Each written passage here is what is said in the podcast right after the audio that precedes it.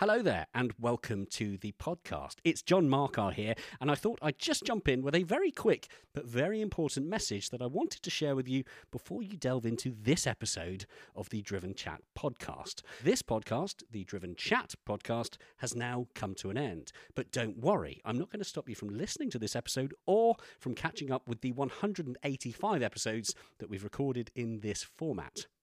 I just wanted to let you know that if you're looking for our new episodes recorded after December 2023, then you'll need to seek out our new podcast, The Driven Podcast. You can find the Driven podcast in all the usual podcast platforms, including, chances are, the one that you're listening to this one on right now. So please do enjoy this episode, share it with a friend by all means. But when it's done, don't forget to search for the new podcast, the Driven Podcast, and subscribe to the new format to hear the new stuff. To make life easy, head on over to the Driven website via driven.site. There you will find links through to the new podcast, including links to your preferred podcast platform. And hey, whilst you're there, why not check out everything else we do, including hand picked automotive news stories, car and bike reviews, video features, and even more. For now, though, I'll let you enjoy this episode, and I will remind you again at the end of the episode, but for the future reference, this message is approximately 1 minute and 30 seconds long. That's six clicks on the 15 second skip button. Enjoy. Hiring for your small business? If you're not looking for professionals on LinkedIn, you're looking in the wrong place. That's like looking for your car keys in a fish tank. LinkedIn helps you hire professionals you can't find anywhere else, even those who aren't actively searching for a new job but might be open to the perfect role. In a given month, over 70% of LinkedIn users don't even visit other leading job sites. So start looking in the right place. With LinkedIn, you can hire professionals like a professional. Post your free job on linkedin.com slash people today. The Driven Chat podcast in association with Paramex Digital. You dream it, we bring it to life. Find out more at drivenchat.com. Hey there, welcome to the latest Driven Chat podcast. Thank you very much for taking the time to download us today. I hope you're telling your friends. I hope you're enjoying it because we have a bit of a special one for you. We have taken up residence in well, you know, we love Caffeine Machine. We're a bit obsessed with it here and we're hanging out quite a lot. And what we've done is we've taken up residence in room number eight, also known as the Haunted Room, which I'm absolutely buzzing about. Now, the. Uh, the mutterings of appreciation that you can hear are the lovely Amy Shore and John Marcar, your pod regulars. Hello, you two. Hello. Hello. And can we also blame any any sound irregularities on the ghost? Can we, can we say that now? Anything Yes. sounds weird in this podcast, it's not. It's nothing we've done wrong. It's the ghost. Mm-hmm. I mean, it's an excuse. We're going to work with it. We're going to work with it. And I'm very pleased to say our, our special guest for the day is Al Clark. How you doing, Al? Hello. Very well. Filmmaker, man of motoring, owner of many cars, and a man who likes to drive around occasionally uninsured for a while. It's it's one of those things that we all love to do. You know? Did we just hear that not one of your cars is currently, but all need a little bit of something um, to make them road worthy, the road pro- legal? Yes, I mean the, the problem the problem is when it's like I think imagine trying to like insure a load of like kittens or something like that. They're, they're just running around the West Midlands, absolutely unmanageable, and you have to try and do all the paperwork and tell the owners where they are and what's going on. And I keep forgetting to do little bits and pieces. So Just, just dazzle us with the fleet, Al. Uh, so I currently run uh, uh, a 996 Porsche GT3, which is magic. I You have drove it here today. It's outside. It's looking beautiful. Uh, Honda NSX, the original, Of course. best. Uh, I have a 1986 Toyota Corolla, the rear-wheel drive twin cam version, which is drift car, which is also my favourite car. um, and then I have a. I've recently picked up a Honda Integra Type R. Oh, Yeah, my favourite love car. those. Uh, One of the then- best gearboxes out there. Unbelievable. Isn't it great? Just what a thing! Such a screaming little machine. Um, they don't. They really don't make cars like that anymore. Um, and then my other favourite car is my daily, which is my E63. And I'm sure I have something. Oh yeah, I've got a Mitsubishi Evo 5 as well. Yeah, and we're going to talk about that in a bit because it's the most ridiculous story ever. Both brilliant and frustrating and heartbreaking at the same time. Yes. None of those for you. It's, it's just brilliant for you. But yeah, for, for me as Al's mate and uh, all our other mates, we are a bit perturbed. But we'll, we'll, we'll get to that. We'll, we'll get to how you ended up with a what we'll call the Freevo 5. The Freevo. The Freevo. Yeah. All right. Because I'm paid. intrigued. It's already Not- branded. Have you Freevo branded it? Well, there's the hashtag out there. I'm going to try and make it trend after this podcast. I actually, I can't wait. I need to hear this Let's do it story. now. If, Yeah. we, if we get, we, we will forget and all the rest of it. Yeah, Let's we've got hear the the story tangent. now. Yeah. Where do we begin? Should we start with so we so Al and I full disclaimer full disclaimer Al and I are friends we have been for about 15 20 years forever. I don't know. It's a long time. We both knew each other from Wimbledon home home and now we both live in the West Midlands. We both live in the same village and we've been car friends. We met properly at the Nurburgring didn't we? So That's correct, yep. that's how you you know that's where you meet your car mates. So we met at the Nurburgring figured out we actually both lived in the same town and the rest is history. All very bromantic from that point onwards. So yeah Al has done very well in, in, in his work and has, has got an awful lot of cars. And as you might have seen uh, on social media and online and everywhere there seems to be a lot of these car competition websites that have popped up so you can buy a raffle ticket or answer a very easy question and you get into the you get a ticket number The ones that are always in like airports, and you think nobody wins. so exactly cars. like that. So yeah, like the OTB. They they were kind of the original ones, but now you've got companies that are coming along um, and just they're, they're up. They're marketing slightly more uh, attainable cars, shall we say? So rather than Shane being Lynch all, has started doing them. has he got Has one? he? Yeah. Right. It doesn't surprise me at all because it seems everybody except me is running a car competition website, and I am seriously considering doing it. But yes, so Al and I, in our circle of friends, we've kind of kept a close eye on these competitions and thought, oh God, yeah, a bit like you've said, Amy, how legitimate can they be? Mm-hmm. Are people actually winning these? And then uh, a distant friend of ours goes and wins a Lamborghini Huracan, which we thought, Of all the oh, blimey, that's uh, It's real. It's real. Wow. So, wow. yeah. yeah. So and then we, we, we waited for that. We were like, I've won a hurricane. I'm like, no, you haven't. That'd be ridiculous. No one does that. no one actually wins. Least of not you. yeah. So that was a friend of ours called Matthew, otherwise known as Mitto, quite a big name in the world of drifting. Um, uh, Mitto wins himself a Lamborghini, and we all go, well, uh, How hard can it be? we'll have a go at that then. So then another friend of ours, Richard, who works for a company that we're all very well associated with, Driftworks, um, he decides to enter a competition to win a Ferrari 458 Italia, and uh, and he won.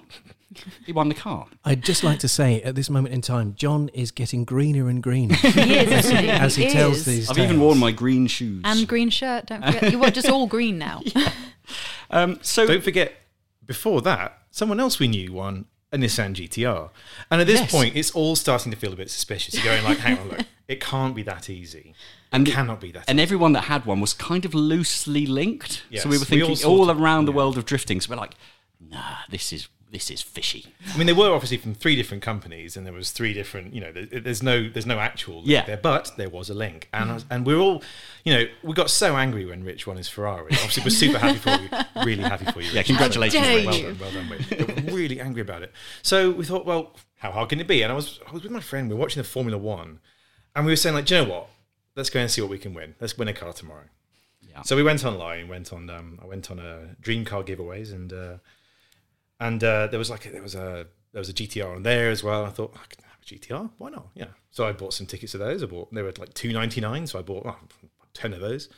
And there was an Evo. I didn't even look at the pictures of it. I just saw an Evo five. I was like, I definitely have an Evo five. But the funny thing was, a while, not a very long time ago, you had basically said because Al's got this wonderful collection of cars, and Al actually said.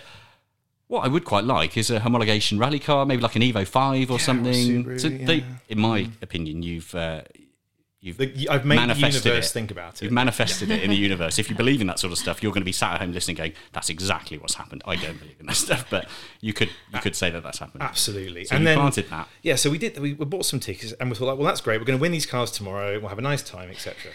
The next day turns around, and um, I've got my dinner in the oven, and I thought I'll just have a quick cup of tea and win this car quickly. The draw is at six. so we sat down. So you sit down watching the lottery every Saturday night, and you're like, "Yeah, I'm just gonna, I'm gonna win it this Yeah, week." no, and I'm- you're already I'm not- spending it in your head. Absolutely. And I'm not a gambling man, but I thought like, well, you know, I've bought two tickets, I'm bound to win. Or five. Oh, I bought five tickets with the Evo. Sorry. Anyway, so the thing comes up, and it's the, they go through the cars, and they go, here are the cars that we're going to draw tonight, and then all of a sudden they say, let's do the thing. And what they do is they do like an online random number generator between the numbers of your tickets, so it's absolutely foolproof, can't be can't be messed with. And they did the Evo first, and the number came up. And I sat there for about 15 minutes, unable to really work out what to do with anything, whilst my partner Joanna was bawling with laughter so hard that she was crying at the ridiculousness of the situation. And the problem was, like, what do you? It was so, and I remember messaging John and going, "So It was I something really casual. I won that Evo, by the way. It's like, Of course you have. so yeah, but it's I mean, and, and it is a. And this is a, the other really nice thing about it is a nut and bolt restored Evo Five, and it is like a brand new car underneath. That's and ridiculous. So talk us through the once you win. Okay, because I mean, you know, Amy and I are about to sort of discover what this feels like as well. 'cause we'll- Exactly. we'll- Yeah, we, we're also going to, yeah. a couple of weeks or so. But John obviously is never going to win anything, and he's just surrounded by people that are winning. So I want to know what's going to happen to me like next week. Obviously. Yeah. we've got some lockdown challenges, but I reckon we can work around it. So you you have the winning ticket. Do they then contact you? Do you have to phone them? Is it a bit They- Willy Wonkery? Do you have to show up at the gates? uh, they do call you. They do sort of a hello. Is that is that John? And they go yes. And he goes like it's it's it's such and such from Dream Car Giveaways. Good news, y- you want a car. And you hear this sort of person fainting in the background. Whereas I didn't get a phone call until like sort of they'd finished the online stream. But they said like, hey, you won this Evo. I was like, I know. That's ridiculous. And they said, when do you want to come and get it? I said, well, wh- how do we do it? They said like, well, turn up and we'll give you a key. And I said, is that it? I'm like, yeah. Well, wh- what else do you want to do? I'm like, oh yeah. Uh, I mean, we might take a photograph with you. and we got there, and and it was literally that. He turned up. There was a brand new Evo Five there, like something out of a Gran Turismo garage, which is sort of what my entire life seems to be turning into. And it was amazing. And you just get given the key to a car, and they go, "There you go, Yeah. Off you That's Thanks it. very much. Off you go. off you go." Yeah. Drive safe. Thanks very much. And then after spending two hours trying to find an insurance company that would insure it, Yeah, how does that work? Do they not like, like you know when you when you go to like the vets the first time and say here's insurance for your cat for the first for the first like two weeks? Do they do the same with cars? so they do in, in some cases when you win when you win a Ferrari that's worth 120 grand. So you might get anyone wins it, and probably, it sounds great winning a Ferrari, but if mm. you're you know a normal human being, not everyone can afford to just suddenly start running a Ferrari 458. You can't insure it. You can't put Yes. petrol in Yeah, it, etc. Exactly. So they give you five thousand pounds extra towards running costs as well. So even if you run it for a year and then sell it, you've had your fun. Are you allowed to sell it? Is there? Is, Absolutely. Yeah, you don't yeah. even need to take the car. You could just, in some cases, you can just take the cash. But um, that is this whole line, online competition thing. And now, obviously, I got un- unbelievably lucky. But the thing is, they do draw. Like all of these companies seem to draw like four to five cars a week, and they're really cool. Like they're really cool, created, curated cars. They've got. I mean, there was a 850 horsepower Audi Quattro UR the other mm. week. You know, Didn't yours, you didn't, you yours didn't for a try and win that, John? I did try and win that. I genuinely did. I bought tickets for that. I was like, "Yep, that I'd look good in that. Okay, That'd, so be- that'd be a as good soon, car." as soon as we stop recording, this, Andy, you and I, we will go on this. We'll, I'm genuinely- I'm I'm going to do it I'm too. into these I want to. Yeah. So what is it like? Is it a website where you can like list like it's a list of cars that you're like, Absolutely. Yeah. okay, I'll, Yeah. I could go for that or that and that, and then yeah. My understanding is, and I tried this, is that BOTB is is one of the hardest ones to win. Um, they have a ton of cars on there, but you have to try Yeah. to pick where a football is. Whereas on my competition, I had to say, what car is made by BMW? Is it the M4, the Fiat 500, Yeah, that's right. or right. the Ford Focus? You know, like, so you have to answer Even I could answer that. question of it's a. Ford Focus, isn't it? Um, So Amy and John aren't going to be winning anything anytime soon. If it makes you feel better, they're definitely people that got it wrong because they sell them out and they don't have all. Which means that someone said that the owner of the BMW make a Ford Fiesta. Yeah. Also, you can enter for free. You don't have to pay at all. Theoretically, You just have to give them all your You details. send a postcard in. Oh. The answer on. That's all you have to do. Yeah. That would. Do you know what? I'd quite like to win that way because John would be really, He would be so really frustrated Yeah. with that. And The bet price of a keep- second second class stamp. And wherever you go, you have a little. You have a little like picture of it in a frame. Just pop it on the desk, it. facing John every single time. Just send out like six postcards, win four cars off the back of it. John's furious. Yeah. I wonder if they have a thing where it's like actually we we won't let a postcard win. Do you know what I mean? I wonder if yeah, it's like I, I did. This, the uh, the cynical side of my brain did think that as well. I thought, oh, surely they're going to go. Well, we'll just pop that in the pile over there, and oh, it's gone in the bin. But to be fair, though, I think they there's no reason for them not to do it legitimately, because I think the number of people that want to do that is so slim. I think they get about Yeah. twenty per car. But it's the convenience thing, isn't it? We as humans, we're inherently lazy. So it's like, yes, I could enter for free. All I need to do is go and get myself a postcard and affix a stamp to it and write the address on and write my address and write the. other. Oh, And when was the I'll last just time you bought a pound and- postcard? Yeah, Yeah, where do you even buy a postcard? I mean, I bought one last week, but uh, I, I, was Yeah, on, I'm a- I was on, I was on a trip. so- I'm a pretty prolific postcard Oh, really? yeah, like, yeah, when you go on holiday, send a little post, postcard back. Do you not do that anymore? I've got an idea. What? Driven chat postcards. That we that we send in We to try and win cars. Pre Wish you were here. stamped. We'll we'll pre-stamp them and then sell them with a slight markup on the stamps for the sole purpose of people being able to enter these competitions. We're That- providing a service to the aspiring car owner, making approximately six pence a postcard. I mean, You're gonna profit, sell at least a hundred. You I could reckon. even do a competition to win the postcard. win the postcard by sending a carrier pigeon. It's certainly taken a tangent I wasn't expecting. No. and it's done it so early on. What I liked about this is before we pressed record, John gave us one instruction, which is no bum jokes, no willy jokes, because he's he's bored of being hashtag sexy time. So we've we've we kind of understood that wasn't allowed. But I thought we'd be getting into a deep dive. Al has had an amazing career in in filming phenomenal cars and doing incredible things and winning awards and doing all sorts of amazing stuff. What are we going to talk to Al about? Winning a car. Yeah, well, it had to, it had to be brought 13 and a half minutes about winning a car. hundred percent the most exciting thing that's. But I mean, if this to me. 13, 13 and a half minutes means that you and I, Andy, get to win a car as well. I'm well. good with it. Let's make it 16. Let's do it. It's True, it's true. So I guess we probably should talk about your prolific career. Yes. because you, you you know you've you've done all right, Al, haven't you, in the world of cars and Had a go. filming stuff. um, and I think we've had a conversation in previous podcasts where um, we often feel like, for a few of us, I certainly feel this a lot. I get real imposter syndrome when I figure out what I'm doing in the world that I'm now working in, and I haven't really studied or tried very hard. Maybe tried very hard. That's not fair on myself. I haven't tried very hard to make it work, but I, I certainly haven't qualified or or studied or done anything in the world that I'm now earning a living from. And you're you've kind of done the same thing, haven't you? In the sense that you've excelled in a world which is from the outside people looking in thinking i need to go to university and study this. I need to have a good knowledge on how to do that. And i'll let you explain what you do and, and you know, why you're so good at it. Uh, but yeah effectively I'll, I'll, I'll intro that by saying you make car films and you're They doing all right very right for making it very sweet. Uh, it's a very, very sweet intro. Um, yes, so I, I, I make car films. Um, and I think when I've tried to explain that to people who don't work in anywhere close to the industry, that you make car films, they go, What's your real job? yeah, what is that? What do you mean you make car films? Is that like a is that like a film film? You go, no, no, it's just a film about a car. And you go, who watches that? And Millions and millions turns of out people. millions. Yeah, absolutely. yeah. Turns out people like cars. Who knew? And um, it all really stemmed from um, again one. I think so many people in this industry wanted to escape that horrible um, uh, sort of. I, I would only consider it to be an oppressive office-based world where the corporate machine was just, you know, it sucks the life out of people who have got any aspiration beyond looking beyond a grey computer screen. And obviously, not everyone can be can escape those clutches, and not everyone needs to escape them because sometimes people are actually really good at that part. But for me, it was absolutely killing me, and it was.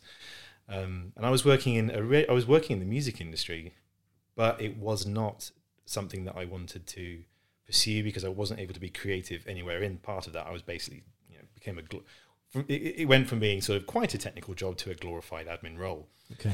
and um, the I knew very much uh, the second I handed in my notice that whilst I had no idea what I wanted to do, I knew that I wanted to go and do something that was allow me to travel, see the world, meet people, do things, and you know really kind of take my interests and turn that into a, a way of making a job. I happened to choose to do this at about the right time when the entire filmmaking industry became flipped on its head, when you can suddenly make a film yourself, and that was pretty much with the advent of the um, Canon 5D Mark II, Yep. DSLR, the DSLR camera. Yeah, which And which came out because of Slumdog Millionaire. it, it was. Is that the reason? Mm. Ah. Don't know that. Because they couldn't fit the actual movie cameras down the streets. oh, wow. They were too narrow. So this amazing DOP discovered that he could kind of cheat it using his his little DSLR, and that's how they managed to get those amazing scenes where they're going through the narrow Yeah. alleys and stuff. That's amazing. And a whole new industry was born. Huh, fantastic. So you know we have quite a lot to thank. Yeah, absolutely. I remember that um, one of the first times that it sort of legitimized my like knowledge of the camera was it was like I said a house or something where it's a very claustrophobic episode where like some building collapses on someone and they had to have this camera angle under some rubble and you can't fit you know anything like a, you know a professional or at that time anything sort of professional broadcast quality in that space. And I've been I, I'd sort of started off trying to um, work out how to I had a much more simple view because I didn't really have any any idea how any of the industry worked at all. And but what I did know how to do was go to track days which I used to do with some friends and drive cars around. And I worked out that at that point like people wanted to video track days because GoPros hadn't really been invented at all. Yeah. They didn't exist. Um, everything was on like a hardwired bullet cam to these sort of expensive so little Sony cameras onto a recorder that basically recorded potato quality video. But it was you, and I could rent those systems. My idea was like I can rent these cameras out to people on track days, burn them to a DVD at the end, and there we go. And that was the plan. And um, and then I managed with a little bit of inheritance from um, a family member. The I, I bought a, a sort of a, a like a like a hand like a professional ish handy cam that had a nice big zoom on it, and I basically thought, well, if I take some video of people on the outside of the track as well, and sort of splice that into their DVD, they'll it'll just sort of spice it up a little bit. And then someone saw one of those and said, "Hey, do you want to come and film me doing some testing?" So I went and made a film of them doing some testing, and then that sort of spiraled into something else and something else. And then, as with so many of these things in this world, like I ended up going to. It was all about who you meet and when you meet people at the right time. And I happened to meet. Um, I'm quite heavily into the sort of the drifting world. I love going out and sliding a car around and um, getting all the people who do real racing really angry. and um, I went to film a drift event in Wembley, which was like the, I think one of the few times I've been able to do it because it makes a right old mess. And we put this video together, and whilst drifting may not be technically the most advanced sport in the world, it's one of the most visually spectacular. It's incredible. Yeah. Y- Yeah. The, you know the the smoke, the drama, the crashing, the sliding, the Very noise, dramatic and incredibly dramatic, and it's sort of you know it's all the best parts of motorsport without the winning. You know, sort of. um, and it's also you know super super stylish and that sort of thing, or at least it was. But we'll come on to that. and um, I filmed this event and we put it out, and it was the first kind of video that I ever put on YouTube that went viral, and it was you know it was the first you know I, numbers you know it was basically a viral video in those days was you know the panda that sneezes. Yep. Remember the panda that Yep. sneezes? A few Watched million that on that one. Charlie bit my finger. Charlie Yep. bit my finger, that sort of thing. I think And, that Charlie's um, now like 21 years old or something like that. Oh yeah, It's he's the head of Deutsche Bank or something. like that. yeah, it's gone so far now. But and that, but that was my first viral video, Wow. and then that got picked up uh, by someone else, and then a friend of mine, um, Jochen, who runs or who is Frozen Speed, based out of Nurburgring, amazing photographer. Mm-hmm. Yeah, yeah.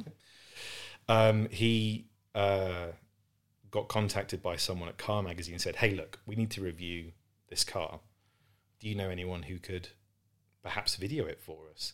And this was just as the internet was starting to burgeon with media, because like broadband had just about got to that speed where you could actually watch stuff and not like rinse your phone bill and that sort of thing.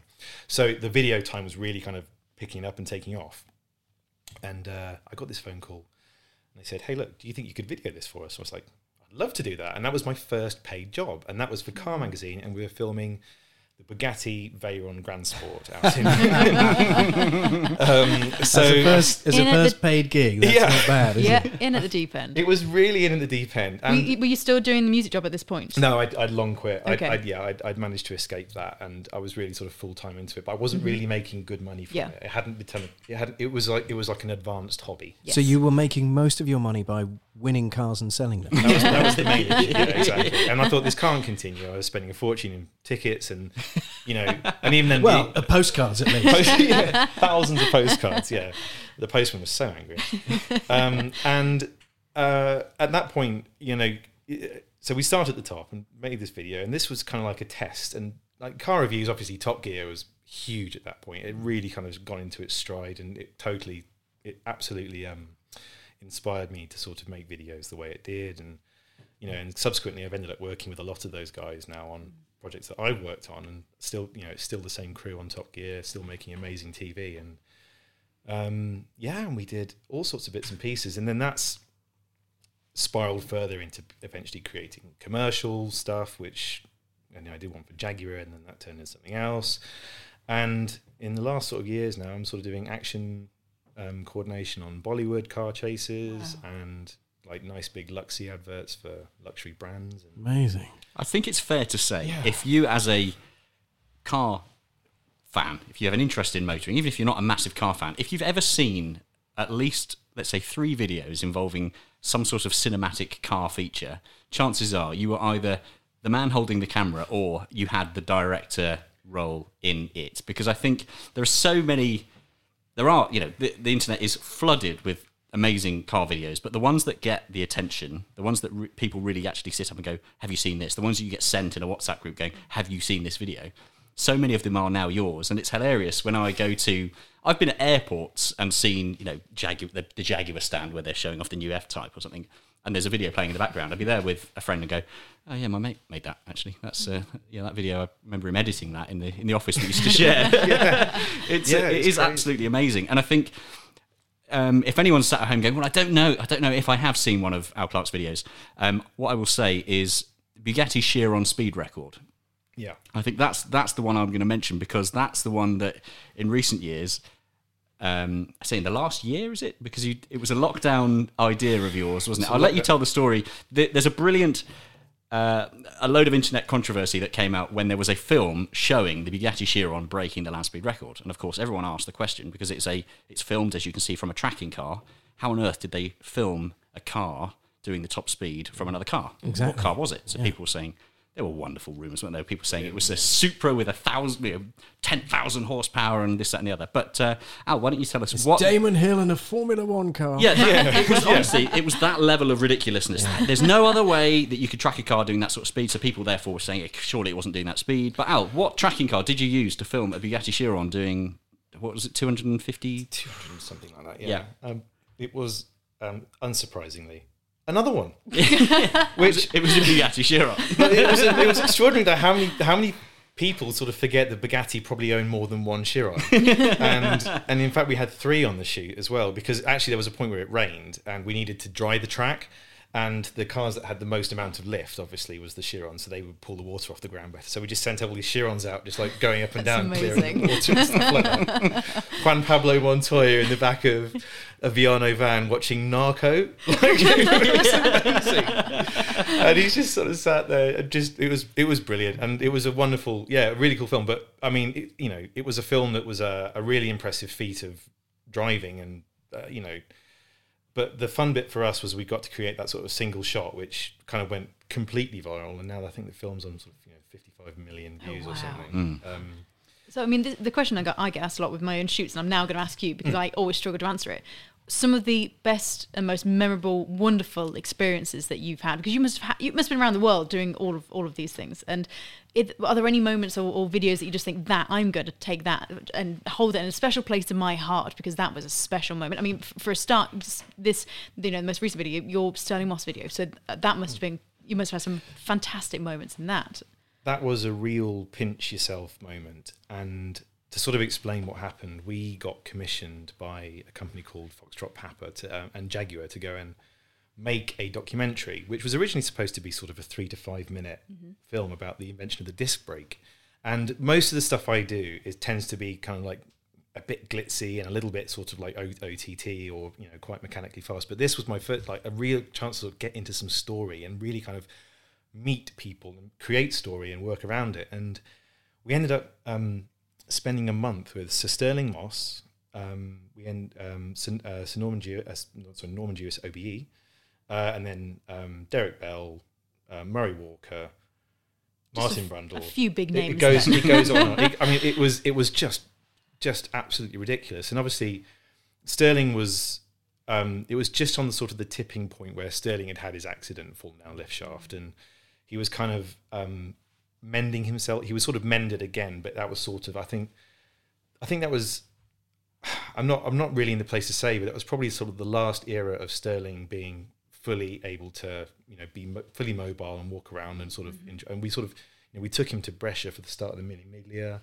I've sat in his home. We've interviewed him, you know, and that sort of thing. While Susie sort of made us gin and tonics constantly, absolutely ruined by the end of that Bless shoot. Um, and uh, yeah, I've got a photo of my old BMW X5 wedged in his drive in his house, you know, because there was nowhere to park outside. So he said, "Oh, just chuck it." in." And so we were moving like these scrapbooks of amazing Formula One history just out of the way, so I can wedge my stupid car in his, in his house.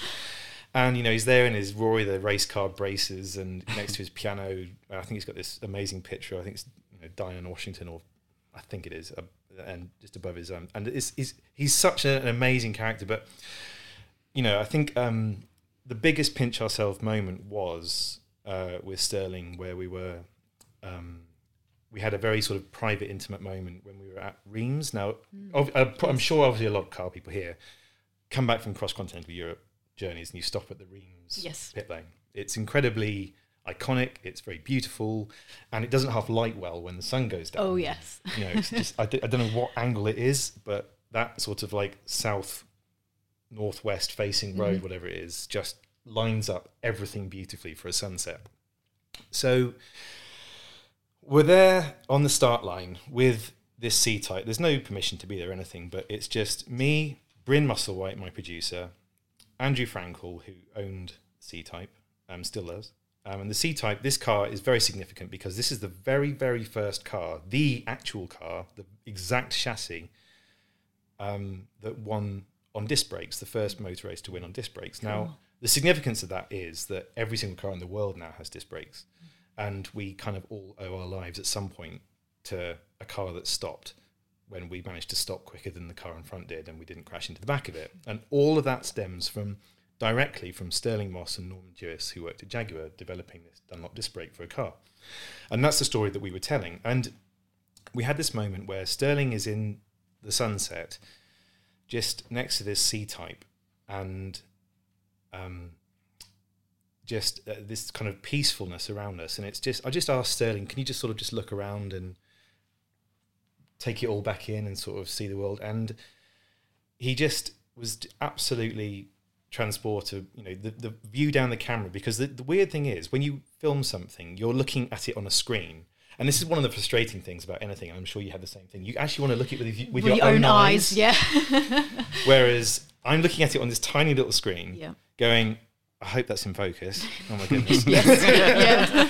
and and uh, and Stirling's just ta- you know taking in you know we ended up envisaging sounds of like race cars driving by and old crowds and stuff like that and old Pathé radio noises over the top and that was probably I think one of the most magical moments of just in you know it's it was a dramatized moment but it was the real deal the real car the real person the last time anything like that that ever happened um, with you know arguably one of the probably the one or second best uh, best racing drivers of all time. There are very special moments when you make content, whether it's films or radio or whatever, which, like you've just had, where you feel this incredible ownership of the emotion of the moment Mm. because he had that experience and you captured it because of something you arranged, because of fluke or chance or whatever. But he wouldn't have been there without you. The cameras wouldn't have been there without you. The circumstance wouldn't have happened without you. So that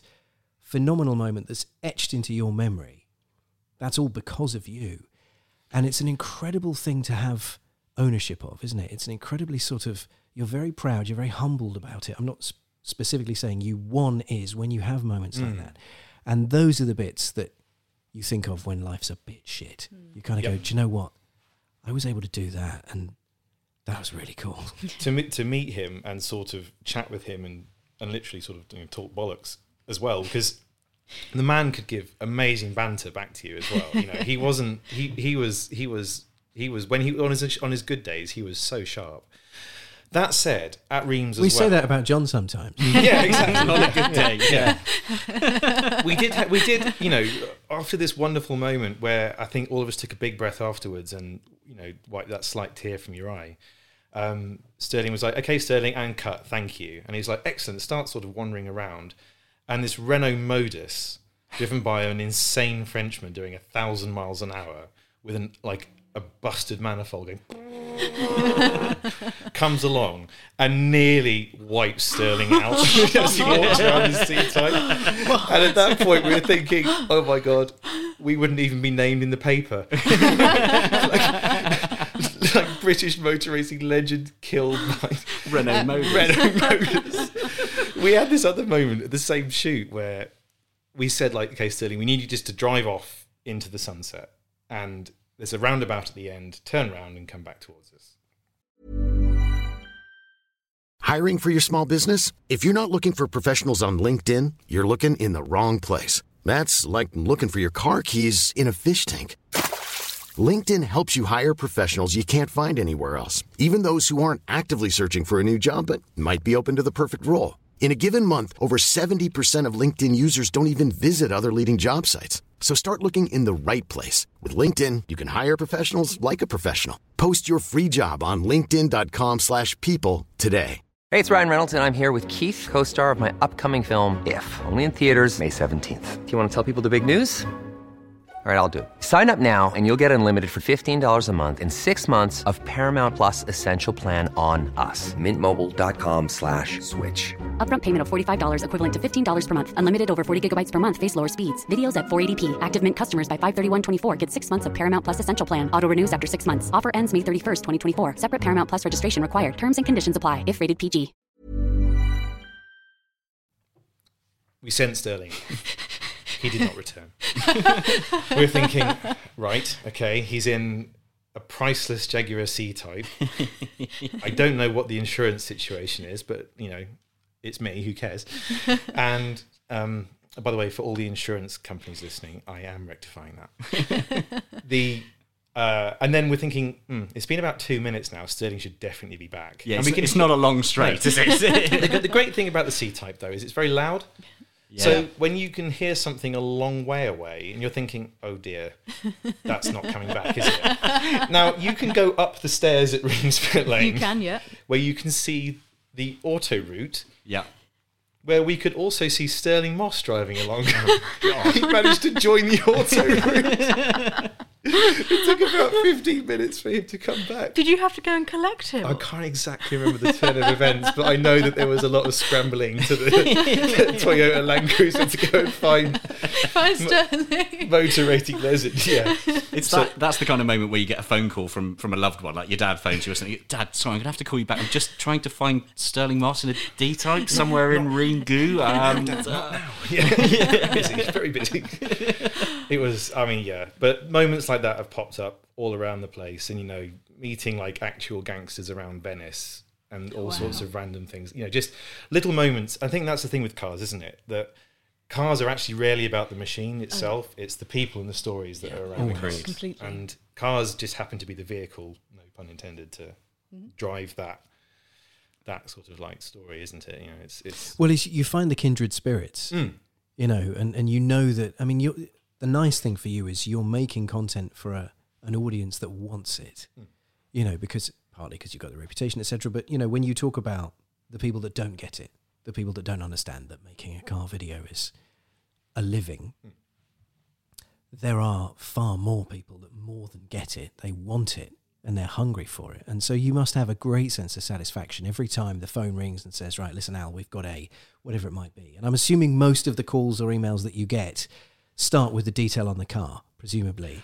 Well, it, a lot of the time, I don't even know what the car looks like until I turn up on set because obviously we're dealing with prototype Yeah. cars, and they're not Yeah. going to start sending a man who lives in Birmingham some pictures of some incredibly rare supercar that will absolutely wipe out the current sales of the current car, mm. which is obviously what most people are trying. To so, because you know, 'cause if you're working sort of three to six months in advance of a car mm. coming out, they don't want people to know that it exists yet mm. mm-hmm. because obviously the second that that car materializes that's the moment where people stop buying the current one or they mm-hmm. want it really cheap. Yeah. so um, but i think we always that i think it's the fun is going like we've got this car it's going to be like this let's do something fun. And i think that moment of creation of kind of how do we make the story work or how do we make the the product work? And it's such an emotive thing and everyone's got an idea about what they want from a car and what they want to um, do with it. And you know, my mother, for example, can't understand the concept of more than one vehicle that you own. The, why do you need more than one car? I said, well, because you need one car to go to the Nurburgring, and that's a long way away. you need one car that's not quite so hard on suspension, but that's more of a GT car. So that's you know, and then but then I've got like my sort of UK circuit car because you know you don't want the GT3 is too fast for a lot of the UK tracks. Yeah, yeah. And my friend, you know, I want to hang with my friends, but I can't go drifting in that because it's front wheel drive. So I need a rear wheel drive car that's about 20 horsepower. And then obviously winter comes round, and you know you're not driving any of those cars in winter, so be obviously we silly, need an Evo. Yeah. um, and then she said, and that's that's the whole thing. So everything is built around emotion, and um, I love that kind of moment where you can talk about emotion through the visual representation of something, because um, you can really make you know people's hairs stand on ends with just mm. like the rev of an engine. Mm.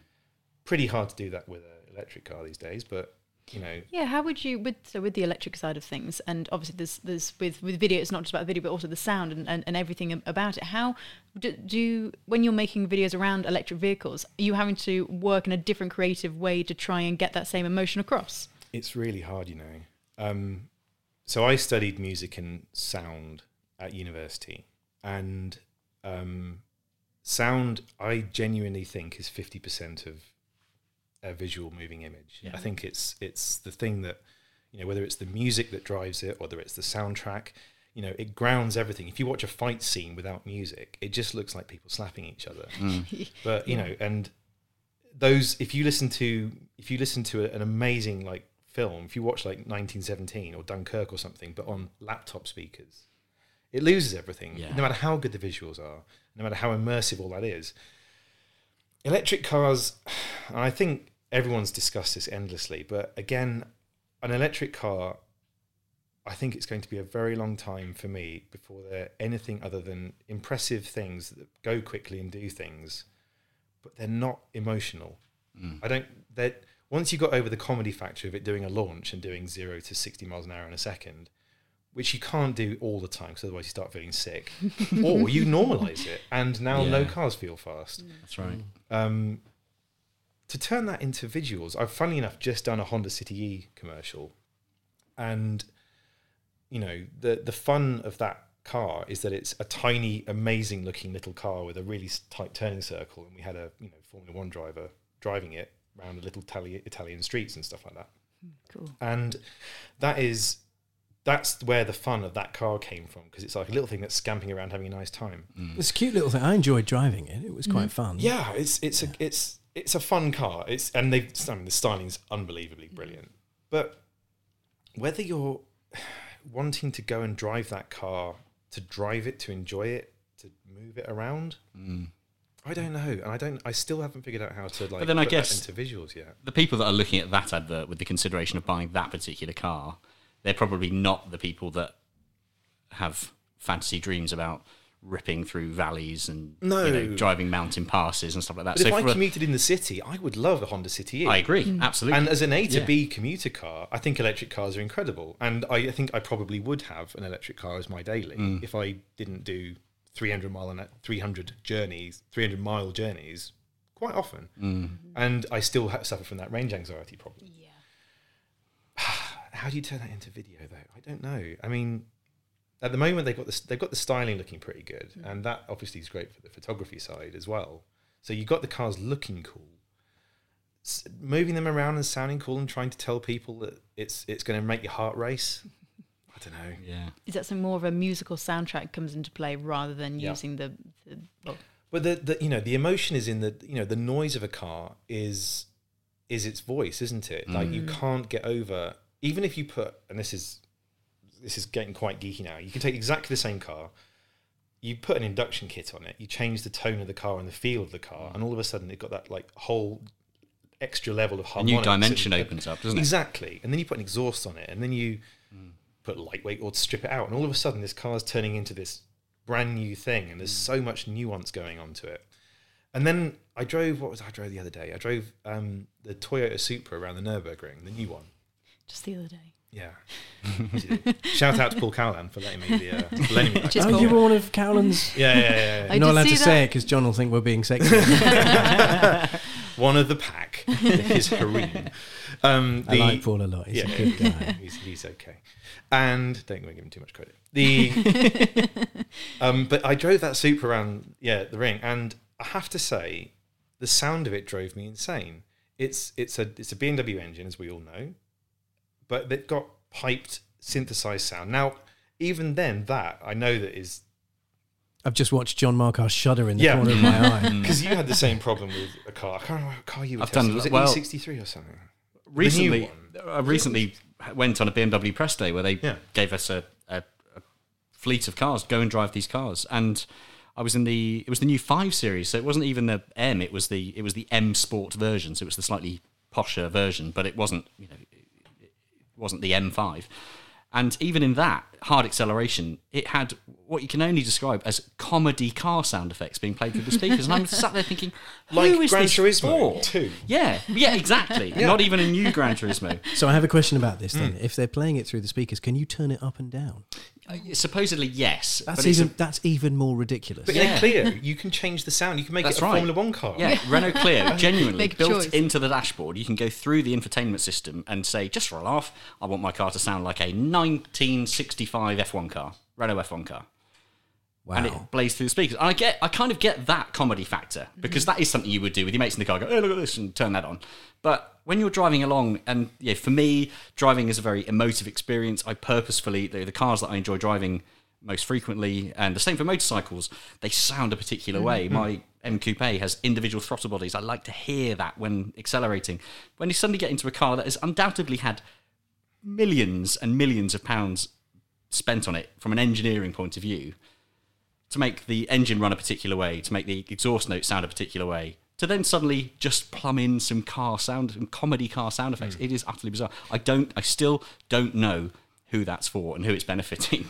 I think uh, it's it's almost that whole vinyl CD MP3 thing Mm. because a vinyl still has all of those like analog noises Yeah. and you know your vinyl version of this track will not sound like my vinyl and neither will yours and neither will yours. And then if we suddenly swap vinyls but keep our same players they'll sound different again. And that's also really cool. And that's the same with cars. But you know the the piped in noise it, it, I can see it working if it didn't sound like an absolute bag of Um, rubbish.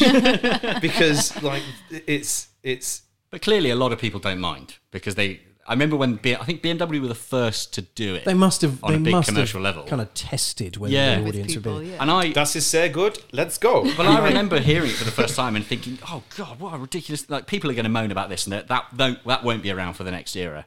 And that was probably about five years ago. And since then, maybe But three or four what? different I'm design gonna put it out windows have there. come through. cars today are not very good Yeah, no, you're All right. cars? most Really? yeah In comparison to I tell you what it is. It's the cars actually. The cars are great. It's it's the fact that now that not only we've got to deal with synthesized sounds, but you can't drive a car anymore. Mm. I feel like every time I get into anything new, all the controls are taken away. I was driving a VW Touran back from Scotland, a rental car, mm. and it has so many driver aids on that I actually thought. I mean, okay, radar guided cruise control Yep. sounds great. Okay, until you just want to drive a car on a motorway. And if you so much as like have a lorry 10 miles on the horizon, Yeah. the car does an emergency stop Whoa, on whoa, the whoa, whoa, motorway. whoa, whoa, whoa, let me let me let me keep you safe there, and you're just like Yeah. it's, it's, it's a half a mile away. when you're trying to just overtake, you know, you're the only other car on the motorway. And I thought like, okay, well, you haven't I- used it- the indicator. Yeah, to, Yep. but it doesn't. Sometimes even then, that's still there's another like level of safety which Yeah. doesn't, and it's infuriating. And then if you're trying to like exit a motorway, and you're trying to go off a slightly odd slip road with maybe some strange road markings on, the lane assist thing basically tries to swerve you back on the you back onto the motorway. Yeah. yeah. yeah, uh, who the blind spot indicator? Every time you go near someone, the car's beeping like it's about to blow up. I Yeah. just, who are these? No, are we are we that bad now? Yes, unfortunately. yeah, I, Yeah. The, the sad truth Very is, much I so. think the average motorist, you know, we, we Al and I live in a um, quite a hilarious part of Birmingham where we, uh, well, we- well, strictly speaking, we don't live in Birmingham, but we live very close to a hilarious part of Birmingham where the driving standards are questionable. Let's let's. It's the worst I've it ever like- seen. yeah, I've driven in Saudi Arabia and India and felt less at risk driving on the road than I And a feel in Birmingham that Ring Road. particular corner of Birmingham where we drive. And um, Unpredictability. yeah, it is. It Did you know in India that it's all chaos? Yeah, you accept the chaos. It's the spur of under But like random. chaos. Unfortunately, I do believe that the average driver now is so used to just technology taking care of everything. Um, you know, it's the reason that we have to put warnings on the back of packets yeah, for food that we microwave. It's going to be hot when you take it out. Of course, it's going to be hot when you take it out. That's why I put it in the microwave. But you know, cars are the same now. It has to be kind of foolproof because everyone's so used to doing that. And you and I, we both enjoy driving cars, and Amy as well. Perfect example. We mm. all drive cars from a certain era. Yes. And it's kind of, I still believe the golden era of cars is mid to late 90s, early noughties. There, that's my sweet spot for a car that will, you can drive every day, it's comfortable, Yep. does cool things and makes cool noises and doesn't have any interference with you know computers trying to stop you doing things. Gives you the that is the, the basics, and some, some ABS, and maybe a bit of traction control. yeah exactly that is all you ever need as far as I'm concerned in a car. The minute a car is trying to keep me safe by firing me into the hard shoulder or slamming the brakes on it's when the a cardboard first box motorway blows in journey the road. I've ever done where I've used a set of brake pads. It's ridiculous. But you're right. Yeah, modern cars in comparison are just a bit rubbish, and I think there are so many sad, saddening factors that are doing that. But of course, it's a world that's not going to change because There's, I mean, because you say you're, you're you're rolling around in a nice brand new Volvo, right? Right now, yes, Yeah. I am. Yes. So, and that car like is the epitome of safety. It's classy. It's Mm-hmm. cool. Like it works. It's great. But I think that's when the technology is working good. Yep. It works good. But when you're in, this this Touran was obviously just like the most bogo spec thing, but it had like every safety feature on it that you could possibly have, and it just was. I was desperate to turn it off, and I'm going through these menus, and you know, trying to read this indecipherable graphic on the dashboard about like how I, I tried to set the distance as close as I could to the car in front, so that it would have some effect. Doesn't really help. Doesn't make that much difference. It just makes it more annoying. Um, and you're sort of thinking like, I'm just people are going to get used to this. And this is how. Every, I mean, why isn't there an aid to move you back out of the middle lane? that's a very good idea. This, if anyone's listening, they, they need to do that. Like, You get a coffee break warning, so why not Yeah. a thing that says, "Hey, you've been in the middle lane for Hey, some time." you're being a moron. Move over. so are you saying? So I guess getting back to the filming side of things, do you think that filming for you, from a because you you obviously uh, surround yourselves surround yourself in the world of motoring, and, and you've chosen cars and the, and the automotive world to, for your career in filming. Um, how do you see the future? Because cars, as you say, are getting more and more boring and a little bit dumb and, and null when it comes to actually being able to drive them.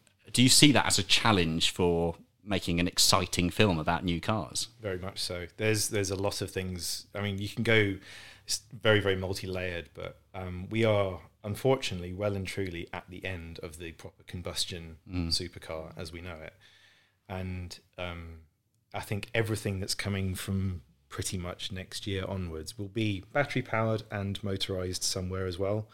There's going to be very very few companies left able to produce the true. I, I suspect it'll be you know again, and, and I'm sure you know people know about this stuff way better than I do, but as a result, people are trying to now make the high, the best stuff they can before we reach that moment. So, And it's know, nice to see other people, Gordon Murray is a perfect example, Exactly. producing a recreation of the F1, the iconic Yeah. supercar, the first hypercar, really. A lot of people say, don't they, from, from the early 90s. And even Ineos Grenadier is another example. Mm-hmm. There are people that are going, right, okay, the, the modern mass market world is getting pretty boring now. So perhaps we can cash in on that by making something cool. And I think we're going to see a lot more of those small sub brands. You know, Ariel did it. Ariel were kind of ahead of their time in the sense of making really cool track focused cars because they realized that the, the, the average car is now getting pretty dull. And they, as a result, have almost become a large scale manufacturer because so many people are now buying their cars. it's crazy, and I know that Caterham will be in the background going like, "What about us? We've been doing." It." But, um, but you know, and Ginetta. exactly. Yeah, Yeah, that's yeah. a good point. Yeah. Yeah. But Lotus, really good example of someone who's, you know, they've always made incredibly pure but usable cars, you know, with real roofs and stuff. Mm. And then now we've got a 2,000 horsepower electric car. Yeah. Well, yeah, but they are owned by somebody else now. That's true. Yeah. That's true. But uh, again, I I do think that yeah, trying to get that emotion into stuff and then still give that messaging across that oh by the way you can plug it in and it's a hybrid is kind of just goes like here's this really cool thing uh, but just a moment of your time while we go through some parish news and it's kind of like by the way you can save the planet too and What you're saying is it's like the hot priest from Fleabag. but without any of the hotness. I don't know. It just the the. I think. Do you think though that you? It's all feels a bit like they're trying to do too much to make everything. I've come, I've come up with an epiphany, which is potentially a good way to end this podcast, which is there's a reason that your films are so good. And there's a reason that so many people around the world enjoy watching your films. And there's a reason that so many manufacturers pick up the phone to see your films or, or for you to make their films. And I firmly believe that the reason for that is because there is minimal interference from the creative moment that you get sent the car or the car arrives and you start to plan in your head how the film is going to look. There is minimal creative interference from that point through to the final product going out on the screen because ultimately it's all you. You haven't got a team of PRs or a team of engineers or you know people standing behind going, oh, actually, could, maybe maybe it should look different. Maybe it should do it, it should be that because you are ultimately a very small team. It's often yourself, it's Bryn, maybe a couple of other camera operators, and all of what's created is because of your small team. I think modern cars these days are so fiddled fiddled with, and there are so many different departments that are trying to approve this, from the styling to the way it drives to the way it sounds. Oh, we should add more sounds. You've got to please everybody. you have, Yeah. you have, and I think that's the reason that modern cars are so dull. But on the flip side, the reason that you're so successful and the reason your videos are so good is because you've got the complete opposite of that. It's ultimately a bit like we are now, sat in a room just going, "Should we make it look like that?" Yeah, okay, cool, done, finished. rebel against the messaging. Yeah, Yeah. it's yeah, and, and long may it continue. And I think people will always want to drive cars and have fun with them, and people will always try and make cars to allow people to have fun with them. Mm.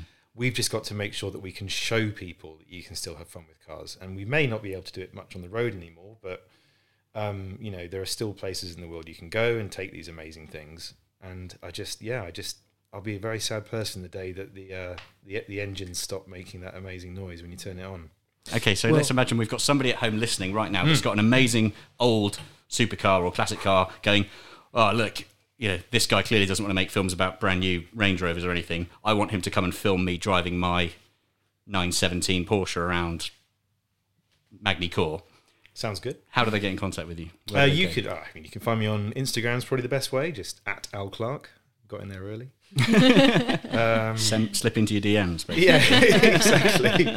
Yeah, and you'll find uh, plenty of pictures of Evos and Freevos. We need Free- to make it very five, clear. Yeah, It's a that's that's the Freevo easiest way to get in contact with me. Is I'm probably on the Instagram. Search for the hashtag Freevo5. Yeah. Brilliant. Brilliant.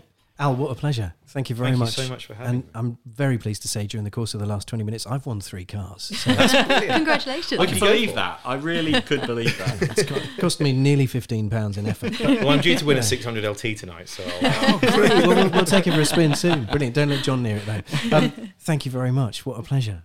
The Driven Chat podcast in association with Paramex Digital. You dream it, we bring it to life. Find out more at drivenchat.com.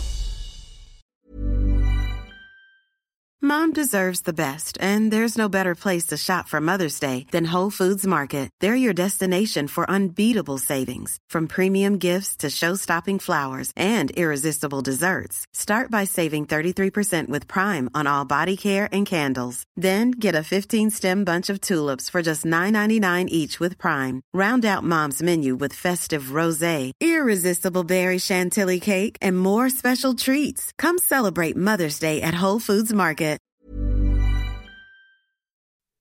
Oh, wow. You've made it to the end. The very end. And it's John Marcar here again, reminding you that this podcast, the Driven Chat podcast, has now run its course and has come to an end. To find a new format, search the Driven podcast in your preferred podcast app or head on over to the website driven.site to find some quick and easy links through to the new episodes in the new formats on your preferred apps. Thanks. Bye.